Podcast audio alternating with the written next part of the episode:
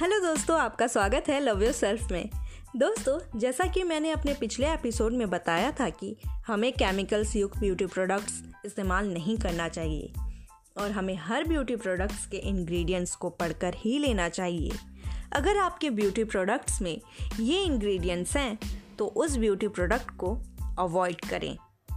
लेकिन कैसे आपको पता चलेगा कि किसी ब्यूटी प्रोडक्ट्स में हानिकारक केमिकल्स है? तो हम इस एपिसोड में बताएँगे कि अगर आपके ब्यूटी प्रोडक्ट्स पर लगे लेबल में ये इंग्रेडिएंट्स का नाम लिखा है तो उसे ना लें।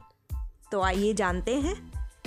सबसे पहला S L S sodium lauryl sulphate और S L E S sodium laureth sulphate आम सल्फेट्स हैं, जो आप अपने शैम्पू और अन्य पर्सनल केयर में पाएँगे। दूसरा मिथाइल ब्यूटाइल प्रोपाइल वर्ग के केमिकल्स पैराबेंस के अंतर्गत आते हैं। तीसरा टोलियोने को अक्सर बेंजिन फेनिलमेंटेन टोलोल और मेथिलबेंजिन के रूप में भी जाना जाता है। चौथा पीईजी को 100, 120, 14 M thirty thirty two forty seventy five और इसी तरह की संख्याओं के रूप में देखा जा सकता है।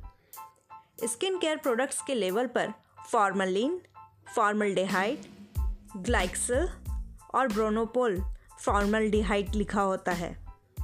छठा डाइथेनॉल माइन को स्किन केयर प्रोडक्ट्स पर डी ई ए लिखा गया होता है। सातवां, ethanol, methanol, denatured, alcohol, ethyl alcohol, सभी ड्राइंग अल्कोहल्स होते हैं। आठवां mineral oil benzene paraffin wax and compound जो कि अंत में ई टी एच पर ख़त्म होते हैं, वो भी पेट्रोलियम इंग्रेडिएंट्स होते हैं। नौवा एफ़ डी एंड सी और D and C artificial colours होते हैं। एफ़ का मतलब फ़ूड है और डी एंड सी का मतलब ड्रग्स एंड कॉस्मेटिक्स है। दसवां नेचुरल ब्रांड्स ही खरीदें, जो कि स्किन के लिए सुरक्षित रहते हैं। ग्यारहवा नेचुरल ब्रांड्स को पहचानने में जल्दबाजी ना करें, क्योंकि कुछ नेचुरल हर्ब्स आपको सूट नहीं कर सकते हैं। ध्यान रहे कि खरीदने से पहले अपने स्किन केयर प्रोडक्ट्स पर लगे लेबल को ज़रूर पढ़ें। इससे आप अपने ब्यूटी प्रोडक्ट्स के बारे में जान पाएँगे और हार्मफुल केमिकल्स से बच पाएँगे। लेकिन आप ये ना खरीदें तो फिर कौन से ब्यूटी प्रोडक्ट्स का इस्तेमाल करें?